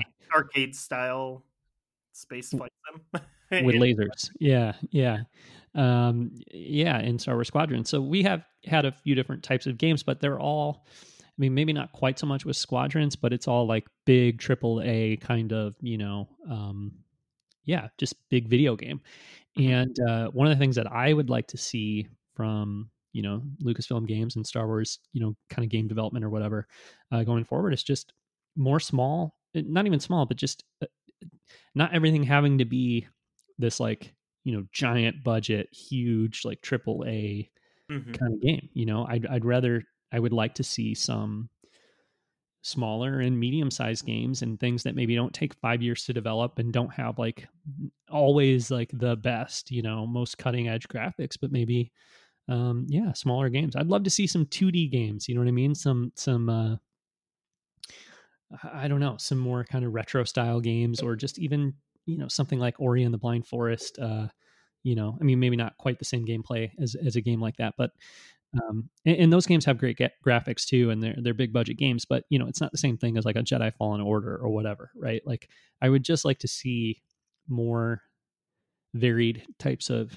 gameplay styles and gameplay or game development budgets and you know mm-hmm. gameplay presentation like every just just variety and i feel like with studios like ea and ubisoft not that they don't ever make different kinds of games because they do but primarily it's like we're one of the you know we're, we are some of the triple a video game studios and we make big budget big video games you know? Uh, and i just think that when star wars games are only made by studios like that then there's a lot you know kind of being left on the table that's not being explored. Yep. Yeah for sure. So let's talk some of the specifics of like what um what kind of games what are like our star wars dream games like and we can i think some are going to be more realistic than others uh-huh. and but you know like now that the the gates are open um what uh what's like one example of a star wars game you would like to see um and who would who would make it Okay. Well, um, one example for me is a like I was just kind of mentioning is a sort of a a two D uh, kind of side scrolling probably style uh, Star Wars game. So more in the vein of like a Super Star Wars or something like that. Um, and uh, Ryan, you know, uh, of course, but uh, I don't, you know, some of our listeners maybe don't follow video games quite as closely. Um, there is a, a, game studio, an American game studio called WayForward, and uh, they make a lot of games. They have a series called Shantae, uh, the Shantae games, which are 2D kind of side scrolling uh, games. If you have Apple Arcade, one of their Shantae games, the first section of it is on Apple Arcade. You can check out. But uh, so they do in in the the people who run that studio were uh, I, I, believe they went to school like as animation students, and uh, yeah, so there's there's just a, an emphasis from that studio on like hand drawn uh, kind of graphics or 2D, you know, pixel style graphics, that kind of thing. um, lots of side scrolling games. But also, in addition to that, they have a great track record with doing licensed games, Mhm. um, but on a smaller scale, like a smaller budget, like this more, you know, kind of, uh, like I said, like, you know, sort of retro or throwback style gameplay, 2D gameplay, that kind of thing. And uh, they've done a bunch of like well regarded um, licensed games like that. They did a game for the Tom Cruise Mummy movie, which um, was much more successful, I think, than the movie itself. Yeah. Um, called The Mummy Demastered, I believe that's what it was called. Yeah, yeah. And that game was really good. They did an Alien game for the. It was either the DS or the. It was the DS. Yeah, yeah. The DS. They did that game. Um, they did the remake of the Ducktales game, which I actually didn't like that much. But um, Oh, really? You yeah, did? Ah, I, I, didn't know. No? Well, yeah, I mean, I love the original Ducktales game Yeah. on on the NES, but uh, it was, um, I mean, it wasn't bad. It was it was very well done. It looked really good, and uh, the gameplay pretty closely matched what it was on the NES. It was it was good quality, but it was like I played it and I was like, man, I would never want to play that instead of just playing like the 2D Ducktales game. That's true. Um, That's true. Yeah. yeah, but but I think like overall it was super well received and people really liked it and it was a big Yeah. success. So, um, yeah. Anyway, I, I like that studio. I mean, I haven't played all of their games, but um, I like the style of game that they make, and I think it's really you know impressive too that they that they've made you know strong like good quality licensed games and they can do that with a pretty small budget and that's exactly the kind of thing that i would love to see lucasfilm games explore is like i said before not every game having to have a huge budget and be this cutting edge thing and instead like you know maybe some more small um, star wars games. And so WayForward would be a, g- a good example of that. I mean there's obviously lots of other studios that could do that kind of thing too um, and and you could have like flying games you could have you know more traditional like platforming action games. Like there's a lot of things that could be explored um, with that kind of you know developer and development so Mhm. yeah that's that's the that's the number one thing that i want to see Yeah. Um just kind of thinking like you you mentioned there's other studios who could do who could do that sort of thing as well, kind of like the, you know, throwback like 16-bit style yeah uh, game. Um Yacht Club Games who oh make Shovel Knight.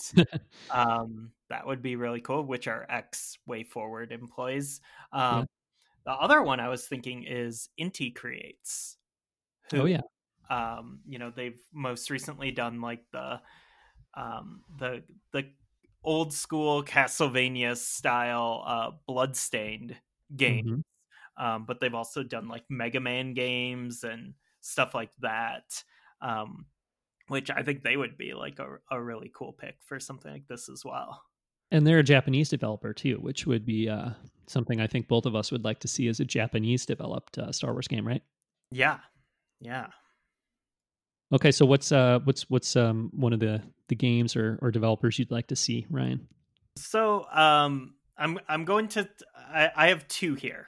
Or well, 2.5 okay all right that I want to see. Um and I'm just going to go from like most realistic probably going to happen to like this is the game made it- it's just for me. That won't happen. Um Okay. I'm going to start with the most realistic one. Um and that is just just another uh Star Wars RPG um we you know that is a genre that uh star wars has not spent much time in um but is also the arguably the best received star wars games are the two rpgs the two knights of the old republic games um and yeah i mean there's the mmo as well but that's kind of like it, its own separate thing but like just just like uh you know, just a classic style, just RPG with, you know, just RPG systems and character progression, but also, um, you know, just a lot of, a lot, a lot of story, a lot of player choice, um, a lot of lore, um, you know, just, just that sort of thing. Um, and it doesn't have to be like, you know, Old Republic or, um, you know, it could be like any era of of Star Wars. Like I just I just want like an you know like just a a, a classic style RPG. Um, whether and you know I'm I'm not even like really that picky about this. Um, like it could be you know a um you know like a 90s 2000s uh like PC like CRPG um type of thing like the like the KOTOR games were um or you know it could be uh more more modern RPG like a like a Skyrim type thing um or you know it would also be cool um to get a like a Japanese style RPG but I that just seems wild but um no, I think I just want something with RPG systems and you know that kind of character progression and um you know player choice um to you know how so that you can just to kind of like be able to have your own story um so like i would i would want like you know a create a character mode not to be just like following um you know one specific protagonist like I want to be able to, you know, create a con- character and just, you know, tell tell your own epic Star Wars story. Um, and I think that will probably happen. I think we'll mm. probably get a game like that. Yeah, yeah. Um, probably take a while, but uh, but yeah, that that seems pretty likely. Uh, so yeah, next uh, next next thing, I guess the other kind of idea that I had um, is pretty far fetched, you know, Ryan. So you were saying you were going to go from most likely to kind of less likely. I think this one is um, super unlikely, but uh, there is a developer called Fulbright Games, which has made hmm. uh, a couple of uh, kind of like story driven. Um, what do you call what's the what's the name of that genre? Like the kind of derogatory term is walking walking simulator. simulator. yeah but it's kind of like a point and click adventure type game, sort of, right? I mean, like an exploration. It's like environmental storytelling. Um, mm-hmm. Like you know, you're you're learning a story by walking around and looking at things and reading things. And, yeah, yeah, yeah. And so this this developer they made a game called um, Gone Home, which which I really loved. I know you loved it as well. Oh. Uh, their follow up game was Tacoma. I have not played that. Oh, it's it's awesome. Okay, yeah, I should get that because I haven't. I, I just got an Xbox One, so I didn't really have a platform to play it on for a while there. I don't think it's on PS4, is it? I think it's PS. I think it's PC and Xbox only. Maybe I think it.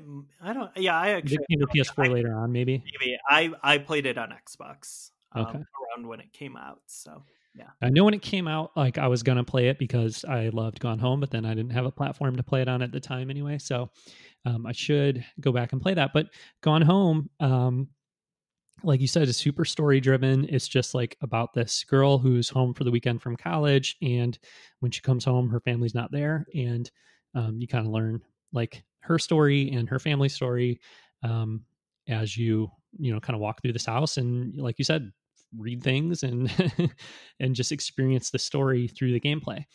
Um, and I eh, am not really a story person when it comes to video games. Like for the mm. most part, um, almost to the point of of being obnoxious about it. Like I just don't like even care about the story in video games very much at all. Mm-hmm. Um, I, I, mentioned that Breath of the Wild is like my favorite game, but if you asked me to summarize the story of Breath of the Wild for you, like I would have trouble doing it. Um, and uh, I'm playing this game right now, which is like a quasi. It's not a sequel, but it's like a spinoff of Breath of the Wild. Mm-hmm. And uh, it kind of fills in the story of Breath of the Wild and stuff. And like, I'm loving this game, but I barely know what's going on in the story in this game too. So, um, I don't know. I, I just, uh, I'm not like a story story first person in video games, and uh, I, I, say that because, um, or I bring that up here because the Fulbright games or Gone Home is such a story driven game, but it's like the kind of story driven game that um, the, the the point of the game is story. You know what I mean? And so I I uh, yeah, it really appealed to me, even though I'm the kind of person that's not into that kind of I'm just not. I, I don't uh, prioritize story in video games, and yet I loved this game. And so um, I know that a lot of you know Star Wars fans really look for you know compelling Star Wars stories in their Star Wars video games, and um, to me, like this kind of game could be uh, or would just be really interesting. And I don't know exactly what it would look like, um, or if it would be successful, or how it would be successful, but mm-hmm. But I like the idea of. Yeah of just exploring a Star Wars universe and world and story in this kind of way, um, rather than trying to be like, you know, rather than doing the typical like, hey, this is like a really fun, you know, kind of action heavy video game, but also we're gonna include a compelling story in that. And I don't mean to like be derogatory or, or like negative about this, the stories in Star Wars games that I've played. Cause like for instance, Jedi Fallen Order, I enjoyed the story, you know, like I liked it. It was good. But like the thing that made me want to play that game was not the story. The thing that made me want to play the game was like the actual gameplay experience, you know what I mean? And and the story was good. Um and same thing in Battlefront 2, like the the the single player like story, you know, element of that game. Uh, I loved it. I thought it was really good, and I thought the story was really good. And the Luke Skywalker level, particularly, like I completely love. You know, so I don't mean to say that like the stories in Star Wars games have not been good, but they're just never the thing that like makes me want to play the game. Um, but if Fulbright did a Star Wars game, it would be the thing that makes me want to play the game, you know? So I think that would be interesting. Yeah, totally. Um, and I'm going to just kind of build off um, your uh, that example because that is definitely a game I would like to play. And I'm also like, I'm I'm weird about video game stories. Like, I'm it, they're so hit or miss for me. Um, because I think like in some ways, just the you know, just I think there's like a a fundamental flaw in just the way a lot of video game stories are told, where you go from playing and then you're like just put into a cutscene and then it's like you're you're kind of watching like this especially now with a, a lot of video games like you're just kind of watching this like weird movie. Um that's like kind of like a movie but it's like kind of like a cartoon but it's like kind of like a you know cg tech demo kind of thing.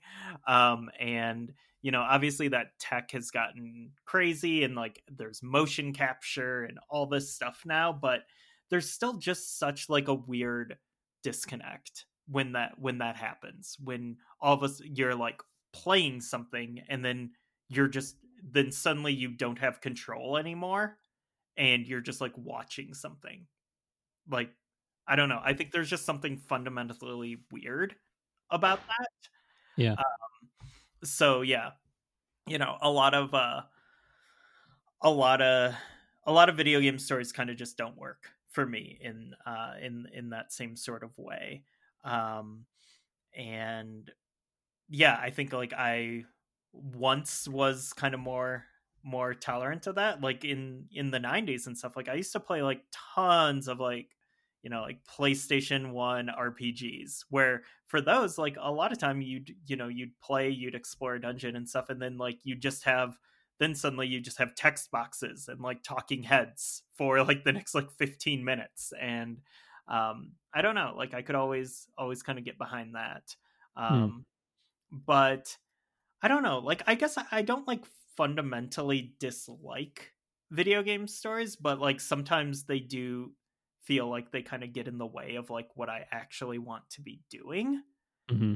um so my so that makes my next pick uh, maybe a little uh, little off brand which you know because again like we love star wars stories um in you know kind of whatever medium and that can include video games um i i would like to see a star wars visual novel.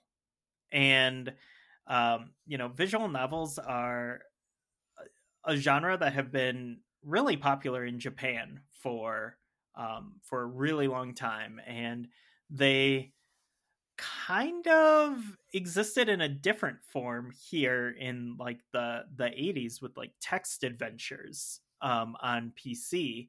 Um, but you know, like a you know, kind of like what we think of as like a modern visual novel is something we don't really see on consoles. Um, it's more kind of on PCs and handhelds um, because we we start getting a lot of them on um, you know 3ds ps vita and um, now now on switch there's just there's a ton of visual novels but also on like pc platforms like steam. Um, but yeah like basically um, you know i was talking about the rpg that i wanted and a big thing i want out of um, i'd want out of the rpg would be just you know player choice and an, an ability to tell your own Star Wars story. And yeah, like that's you know, that's a big ambitious undertaking um in um you know, in a giant open world RPG or whatever. Um but if we kind of like scaled back and just like took out the RPG stuff and just focused on being able to kind of tell your own Star Wars story, I think a visual novel would be a great way to do that.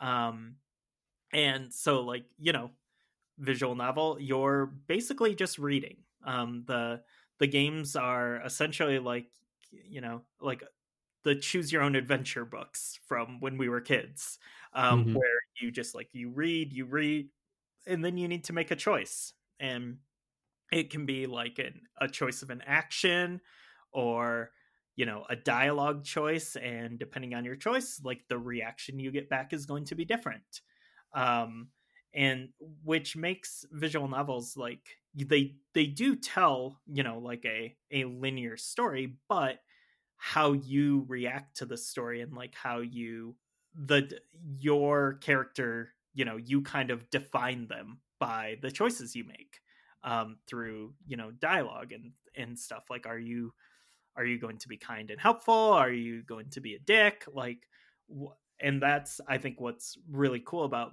visual novels um, and everyone has kind of like a different experience with them because um, paths diverge based on your choices. So um, you know where where you start where everyone starts is not where everyone ends um, in you know in a lot of games in the genre so um, kind of a recent example of those games that I've been enjoying um, are the Vampire the Masquerade uh, visual novels that have. Uh, there was one I think two years ago and one last year. Um, I the first one I played. Um, I played on Steam on my PC, and then the second one um, I bought on Switch, and I I found Switch to be just like a really nice way to play it because um, I could just play in portable mode and it was just like, you know, playing a book. Like I would just sit down like I was reading a book and but like, you know, playing through um this like, you know, weird goth vampire story. Um and yeah, I, I really had fun um with both of those games and I think that's again talking about stuff that's very doable on Switch. Um, that would be a genre that I think would be really cool to kind of explore. Yeah, yeah, um, yeah. I think uh, you know, kind of similarly to what I was saying about the the Fullbright, you know, style game. Um, it, it, you know, it would be it would be cool to uh, to to play a Star Wars game where story was kind of like the point and also the gameplay. Mm-hmm. Um, mm-hmm. Yeah, I think that'd be really cool too. Yeah, I'd be into that. And I don't I don't know that I've ever really played a visual novel game. Um, but uh, Star Wars is probably the thing that could get me to do that. You know what I mean? Right. Yeah. yeah. So yeah, that'd be cool. Um, Ryan, you had a one more um, kind of uh, a game idea listed here, which I think is pretty interesting. So um, why don't you talk about that uh, Capcom Sith Temple game you're you're envisioning? this is my dream Star Wars game. Okay, mm. so um, this is the one that's never gonna happen, but right. I want the most. um, so yeah, I, you know, pro, one of my top three. Sometimes my top, sometimes it changes. My top three favorite video game series of all time is Resident Evil.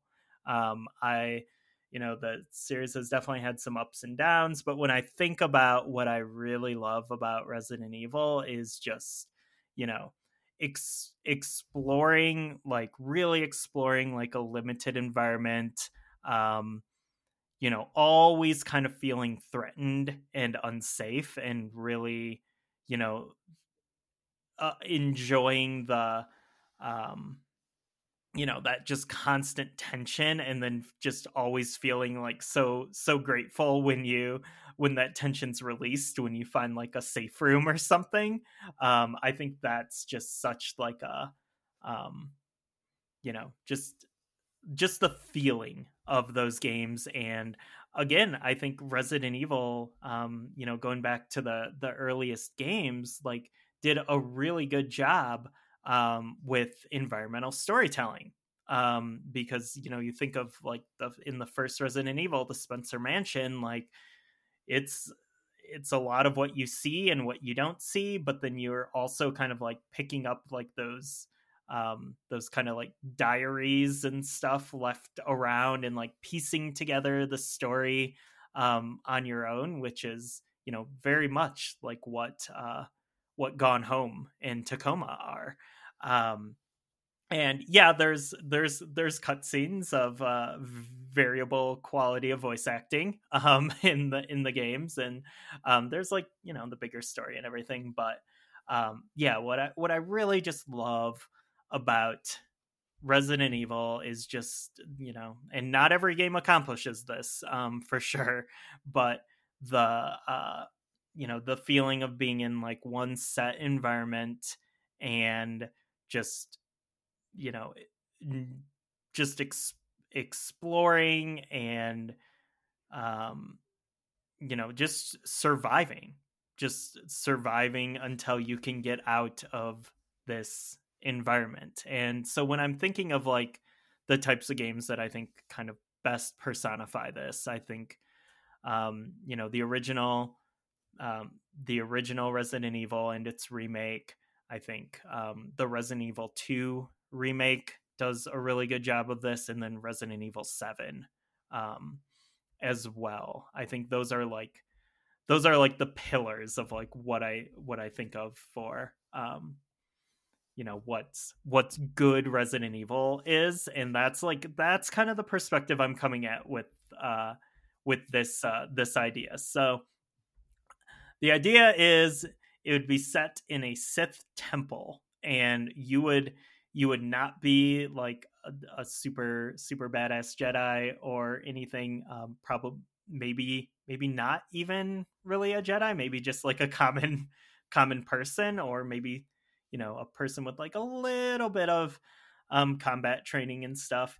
And you basically have to um, you know explore this uh this you know Sith temple um that you know you, you thought was abandoned but it's not and um and just kind of like survive all of the different uh horrors within um and i'm thinking like limited combat um you know very very isolating feeling um, some puzzles, um, some some constant tension of something. You know, in in some of the you know in like Resident Evil Two, you had like Mister X who would always kind of uh, you know appear randomly and like you couldn't you couldn't like kill him or anything and um, you just had to kind of like avoid him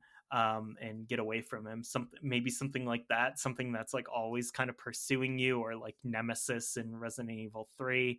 Yeah, I I don't know. That's that's my uh, that's kind of my dream um, Star Wars game. I I went with the Sith Temple thing because I can't really think of any other environment that would be, you know, have that kind of like haunted mansion vibe. Mm-hmm. Um, but you know, the the setting can kind of be whatever. But um, I just I want that that tension, that exploration, um, and you know a little bit of in, environmental storytelling as well. That would be super cool. Yeah, that would be super super cool actually. Um, uh, and and a unique idea too because uh, obviously like Star Wars and horror are not really um, linked. I mean, you know, there is a horror influence in the Star Wars films. You know, um, and, and you know that's there, but it's not ever uh, really a primary kind of um, goal of Star Wars storytelling. And then of course there's been like, uh, man, I forget the name of the books, but there was a couple of uh, Red Harvest. I, no, no, is that what it's called? Red Harvest, yeah, yeah, Yeah, a couple Star Wars like horror uh, Like kind of novel. of Fear. What's that? Series, Galaxy of Fear.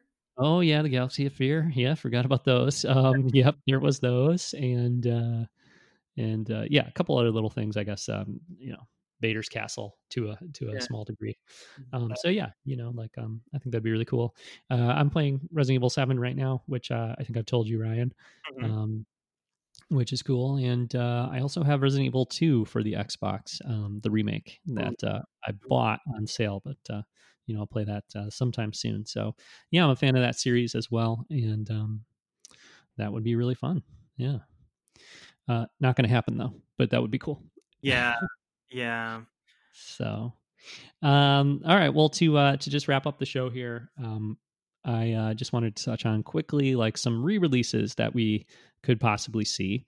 Mhm. You know, because your your Capcom Sith Temple Resident Evil style game is not very likely, um, and then a lot of the games that we have talked about, you know, that are either coming or are more likely to happen, um, they're probably you know long development cycles and uh, quite a ways off.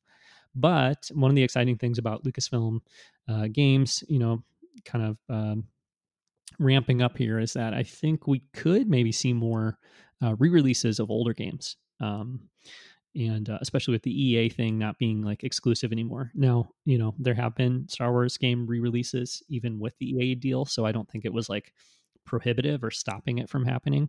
But um, I don't know, just Lucasfilm games being more active and and uh, you know EA not not being exclusive anymore. I feel like we could get even more you know ports of older games. Mhm. Um, so a couple ideas that I had are uh, are pretty you know pretty obvious. Yours are a little more um, a little more interesting, Ryan.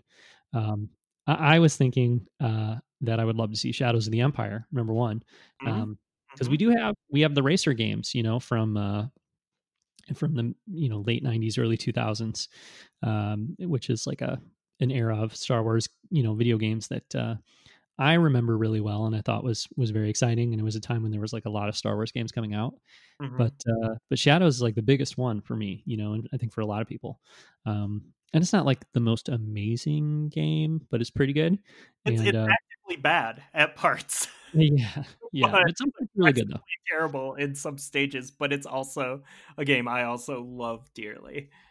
i think we did did we do an episode about that game at some point We did, yeah. Yeah but anyway um i mean that would be really cool especially if there was maybe some small adjustments made to the game which i don't know if that's likely or not but uh but yeah shadows of the empire re-release i think would be really cool and then um also there is a uh, well, we we played the Rogue Squadron games, Ryan, both of us, and and and really like those games. And um, the developer of the Rogue Squadron games is a uh, now defunct studio called Factor Five, and uh, they um, had actually finished making a collection of the Rogue Squadron games, first for Xbox and then for Wii Yeah. um, and it was canceled. But apparently, it's finished. So um, I would love to see that uh, Canceled ported. twice. in some way. canceled twice. Yeah, exactly. So I, I would love to see that uh, that ported over to modern consoles, um, especially the Switch. But uh, yeah, wherever I think would be really cool. Yeah, yeah. I think that's one that just it just needs to happen. Like, Yeah. it, I mean, if it's if it's done, like, yeah, we need we need to get those games uh playable Well, and something something new. And I think Lucasfilm or Lucasfilm Games or whoever owns that game. Like, um, I mean, obviously they own the Star Wars property or whatever. But um, when I was reading about it, it sounded like sounded like uh, when Factor Five shut down, like Lucasfilm then like took over ownership of that finished product or whatever. So I don't even know how hard it would be for them to release it at this point. I mean, obviously it would have to be like updated to run on new consoles and stuff, but um, yeah, I don't even think they'd have to collaborate really with like Factor Five or any other uh, entities. I think they could just probably put it out pretty easily if they wanted to do it. Yeah, Yeah, I mean, I yeah, it's it's it sucks cuz like it's I mean, really to play um, you know, you can play the uh the first Rogue Squadron on um obviously you can still play it on your N64 if you have the cart. Um but you can also play that on like Steam and GOG. So like there there's like kind of options there um Yeah. to to play it, but the GameCube um games Rogue, Rogue League- Leader and Rebel Strike um those I mean you you basically just have to play them on a GameCube or a Wii these days. Um there's just real really no modern way Right. to play those and uh and you know rogue leader in particular is you know one of the one of the best star wars games so uh and it's a game that like still i mean i i played that on i put my disc in uh played it on the the wii uh a few years ago and i remember just being like still blown away by how good it looks. Um you know that game was just like such a technical achievement um at the time so um yeah thinking of seeing that with like kind of like updated like upped resolution and like widescreen like it's gonna be like a really good looking game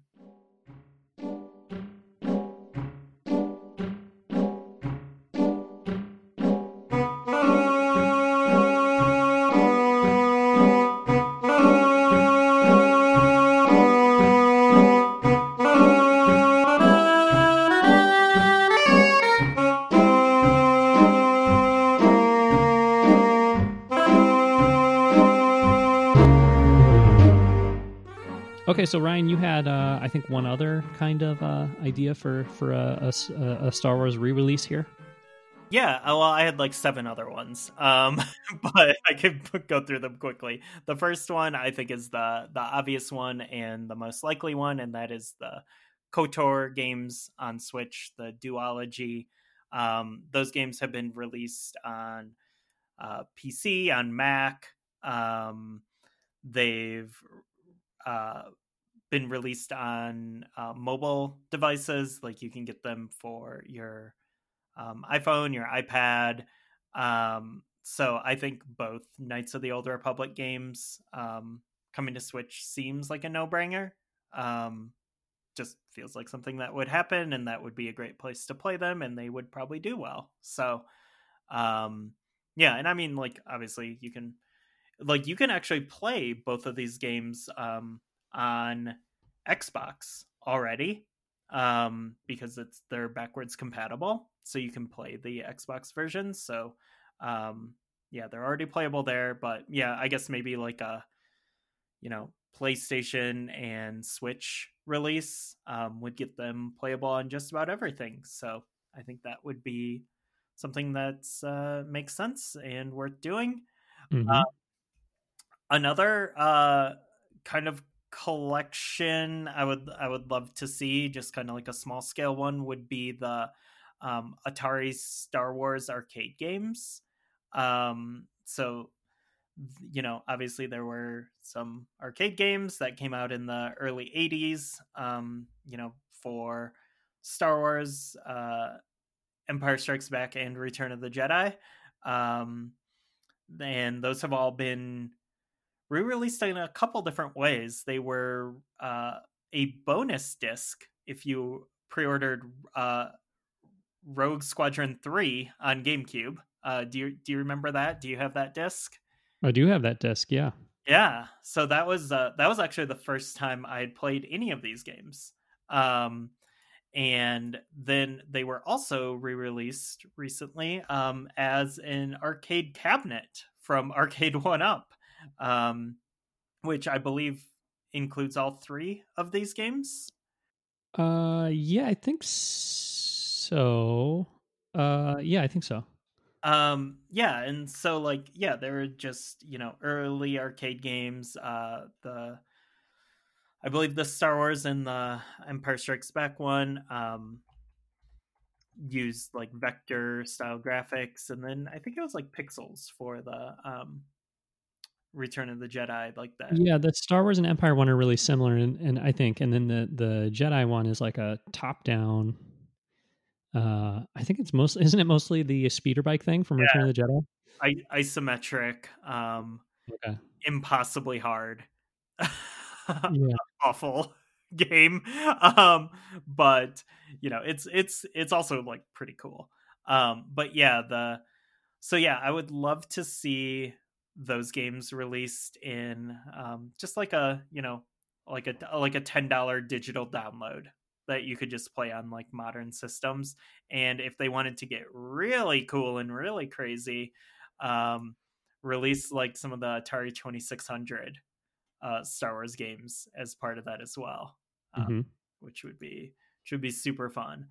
Um, but yeah, that so that would be cool. Um, but then also kind of on the arcade side of things, and this would probably be the biggest one because it's these are games that are just not playable um in like any reasonable way for reasonable people um right now and that is the Sega Star Wars arcade games. So um in 1993 Sega released a Star Wars um, arcade game that used um, kind of early 3D um, tech. So you got to think Sega in like 1993, they are kind of like pioneering um, 3D gaming in the arcade with stuff like Virtual Racer and Virtual Fighter.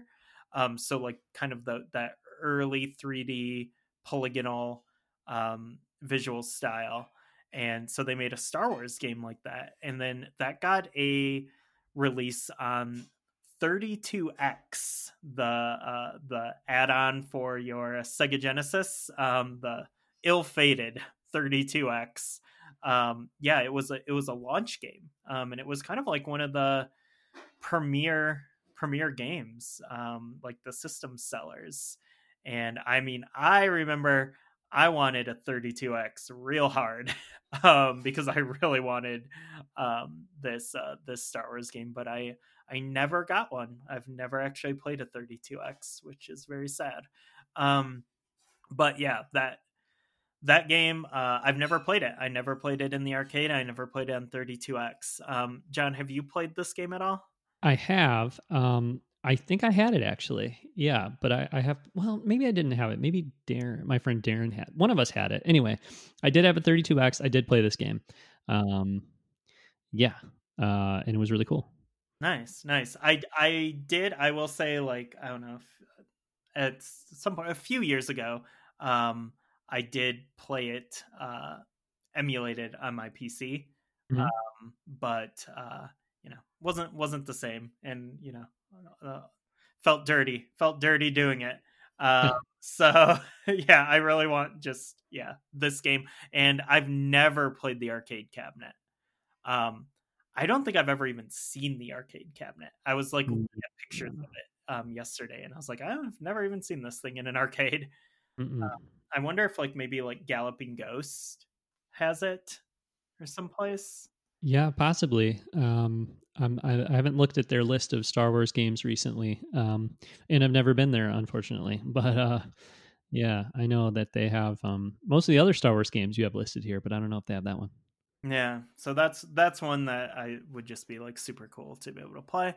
Um, then the next one on here was released in 1998, and that is Star Wars Trilogy Arcade, and that's uh, and that's got kind of the, um, you know the the re-releases, um, the special editions. It has like that kind of aesthetic to it, with you know some of the same key art and like the gold logos and everything, um, which just you know is a is a happy Star Wars place for me Yeah. um, in general. And this game I've I've played.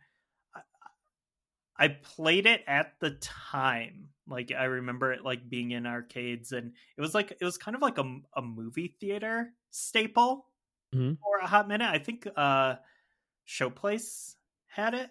Yeah, Sound right to me? yeah. I don't know if it had it like at that time or not. Um, I mean, it probably it may have, maybe it did, um, but definitely like at some point it had it for sure. Yeah. Yeah. So I remember. Well, place didn't even exist at the time, um, right? Because oh, then what what what was the movie theaters? We still had because like the the Star Wars re-releases. Um, oh yeah, those are at like Cherry Valley. Cherry Valley Outdoor. Yeah.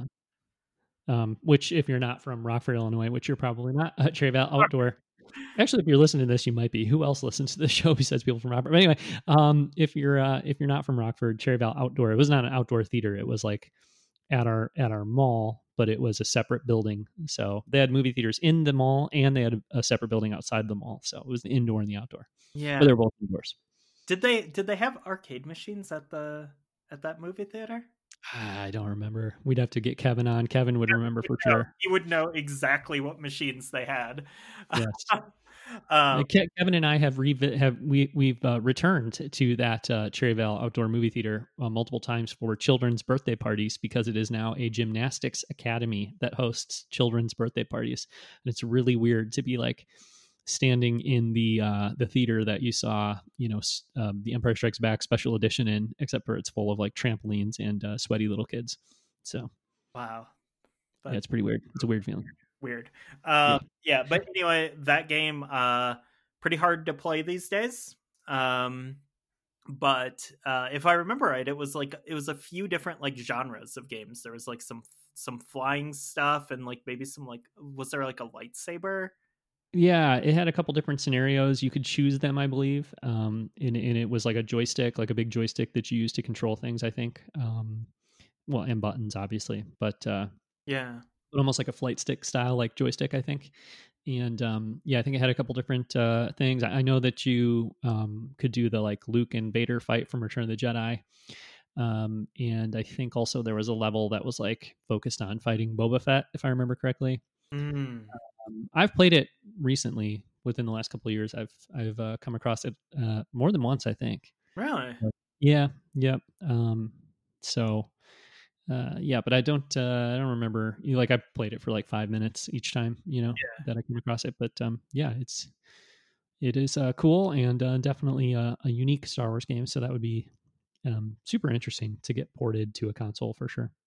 Yeah, and then kind of the last of the Sega Star Wars arcade trilogy is Racer Arcade, um, and this one um, I think is yeah this is a this is another one it's really hard to play these days um but it is a like sit down cockpit game um with uh where you're you're um piloting a pod racer and you uh you have like two of the um yokes or whatever to uh kind of mm-hmm. control it um but yeah, obviously that would not happen with a modern uh, console release, um, unless they wanted to make like that gamer chair or whatever. like just a, a, you know that would probably be the gamer chair I buy um, if it was like a, a pod racer cockpit. Oh, for sure. but uh, yeah, but I think um, what's interesting about this game is it's just it's you know it's based on um, you know the the pod racing sequence in Phantom Menace, of course, but it's it's not the same game as the one that uh, was released to console. Like these are all original original stages um, that you know were created specifically for this arcade game. So um, and there's there's like less stages um, than the than the console PC release, but um, they're they're just different and they have a different aesthetic and um, vibe to them. So um, I would uh, I would I would love to be able to kind of play that wherever. Yeah, uh, I did. I've I've played this more recently too. I don't know if you've had a chance to play it uh, in the last, you know, I don't know, ten years or whatever. But um, I've come across this a few times recently as well.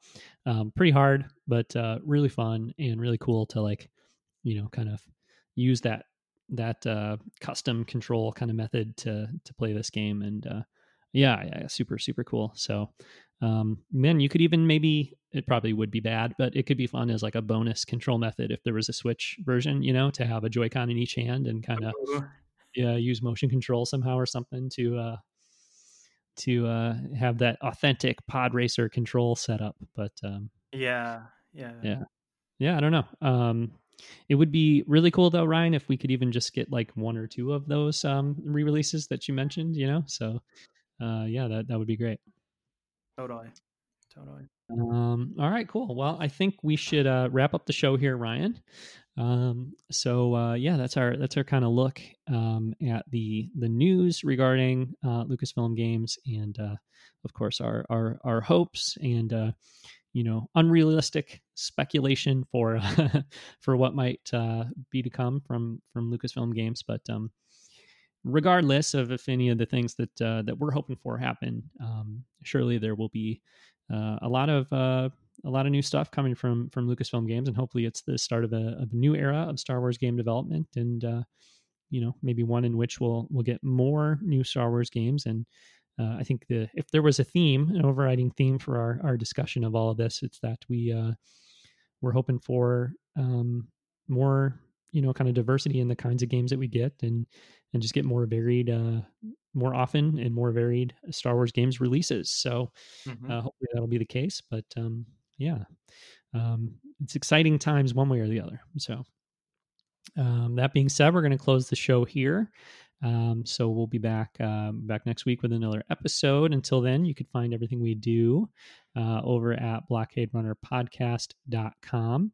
Uh, we would love to hear from you as always. Um, you know, if you have uh, ideas as far as Star Wars video games are concerned, or um, you know, reactions to this whole Lucasfilm Games thing, or um, you know, we'd love to hear what you uh, what your experience has been with the High Republic so far too, um, because um, surely we'll be talking about that um, more here in the coming weeks. So uh, anyway, uh, we'd love to hear from you, and you could reach out either on Twitter at Blockade Run or uh, through email um, Blockade Runner Podcast at gmail.com.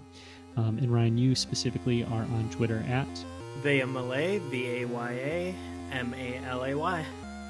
All right. So thanks very much for listening, and we'll be back soon with another episode of the Blockade Runner Podcast.